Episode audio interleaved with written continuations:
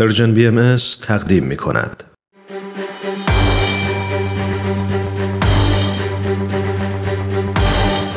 یک قهرمان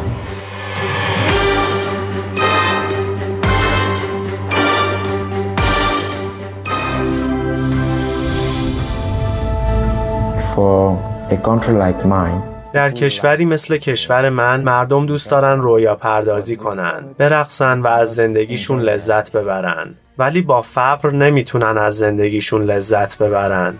گذشتن از بین گلولای رودخانه و جنگل برای فراهم کردن خدمات پزشکی. جورج بوئل مدت 21 سال شاهد رنج کشیدن پدر بیمارش بود که در حین رفت آمد به بیمارستانهایی که به اندازه کافی مجهز نبودند گاهی هوشیار و گاهی بیهوش می‌شد. سال 1981 پدرش جیمف بوئل در یک حادثه رانندگی در شهر یاونده پایتخت کشور کامارون مجروح شد. اولش فقط بازوش شکسته بود ولی بعد دستش عفونت کرد و این عفونت به مغزش رسید و باعث بروز لخته‌ای در مغزش شد که تا پایان عمر روی عملکرد اون اثر گذاشت. جورج میگه اون زمان هیچ جراح مغز و اعصابی در کامرون نبود. اگه پول داشتیم پدرم رو برای درمان به خارج از کشور می بردیم. این آسون نیست. شما ساعت پنج صبح خونه رو ترک می‌کنین و تا بیمارستان میدوین تا اولین نفر باشین. ولی بازم اولین نفر نیستین. بیمارای زیادی اونجا هستن و بعضیاشون از بس منتظر موندن میمیرن. این شرایط تا زمانی که پدرش در سال 2002 فوت کرد چندان تغییری نکرد. بر طبق سازمان بهداشت جهانی در کامرون به ازای هر پنج هزار نفر یک دکتر وجود داره و حتی خیلی از کامرونی ها اگر دکتری هم پیدا کنن از عهده پرداخت حق ویزیتش بر نمیان. دو نفر از هر پنج نفر در این کشور زیر خط فقر زندگی می‌کنن و سه چهارم خدمات درمانی خصوصیه. جورج میگه تنها مشکلی که اونا دارن فقره و با فقر نمی‌تونن از زندگی لذت ببرن. یک قهرمان.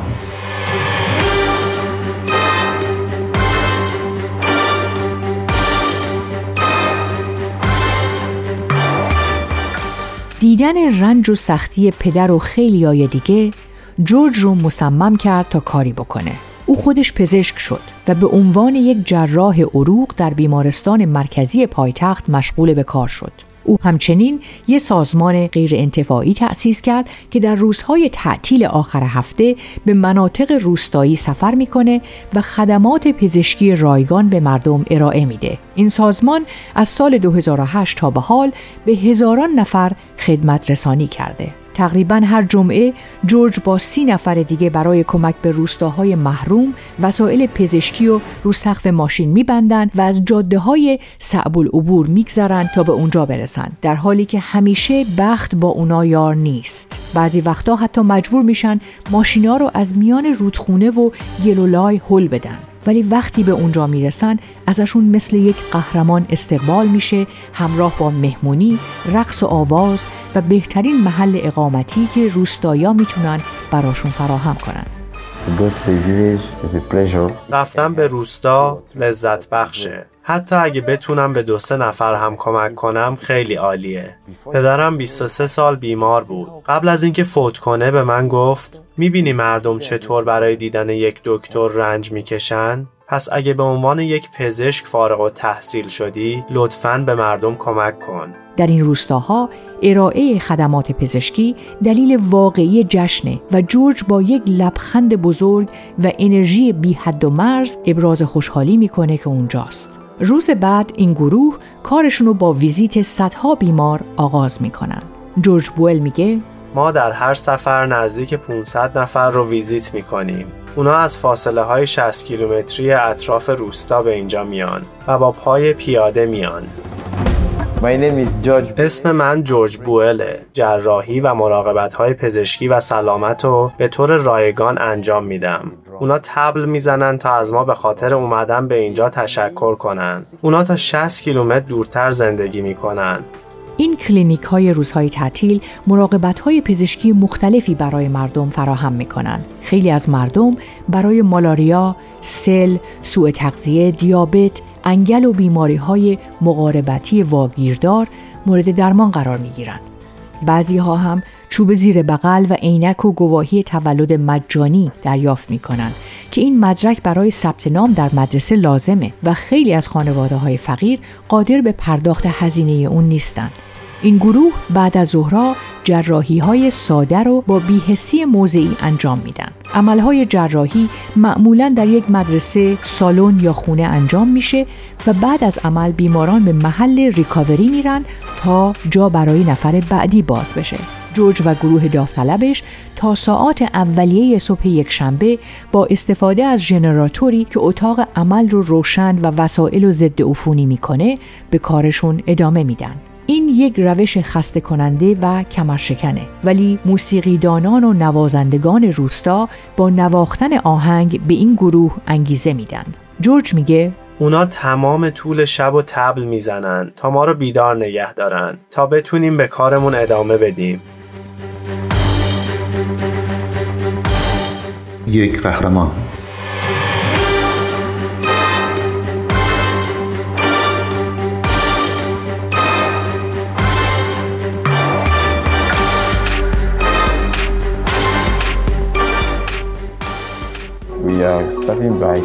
ما کارمون رو با مشاوره شروع می کنیم و بعد از ظهر لیست بیمارانی رو که قرار عمل کنیم در اختیار داریم. ما به ژنراتور نیاز داریم چون در روستا برق وجود نداره. ما عملهای جراحی رو شروع می کنیم و تا یک شنبه صبح ادامه میدیم. حدود چهل جراحی رایگان انجام میدیم. روز یک شنبه گروه به شهر برمیگردند و اگرچه خستن ولی از انجام این کار احساس غرور می کنند. این تیم پزشکی که متشکل از دکترای کامرون و دانشجوهای خارجی است تا به حال هزاران عمل جراحی انجام دادن و می‌دونن که کمکشون می‌تونه زندگی این افراد رو به مقدار زیادی تغییر بده. جورج علاوه بر برپا کردن کلینیک های آخر هفته و کار به عنوان جراح بیمارستان شبها در کلینیک های خصوصی اطراف یائونده هم کار می‌کنه این شغل دوم اونه که حدود 60 درصد مخارج سازمان غیر انتفاعیش رو تأمین می‌کنه و بقیه هزینه ها از طریق کمک های شخصی پرداخت میشه. کیتی اومالی که یکی از دانشجوهای داوطلبیه که در تیم جورج کار می‌کنه میگه من مطمئن نیستم که اون کی میخوابه. یا توی بیمارستانه یا سعی می‌کنه برای سازمان غیر انتفاعیش پول بسازه پس به این کمپین ها ادامه میده.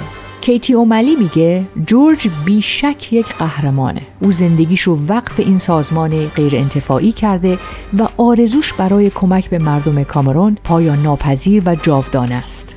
برای جورج این حجم کار همیشگی سخت نیست. کمک به دیگران که شادتر زندگی کنند و عمل به قولی که به پدرش داده چیزی که براش شادی زیادی به ارمغان میاره. اون میگه من وقتی این کار رو انجام میدم خیلی خوشحالم و به پدرم فکر می‌کنم. امیدوارم که ببینه من چی کار می‌کنم. شاد کردن و خندوندن مردم و کم کردن دردشون کاریه که من انجام میدم.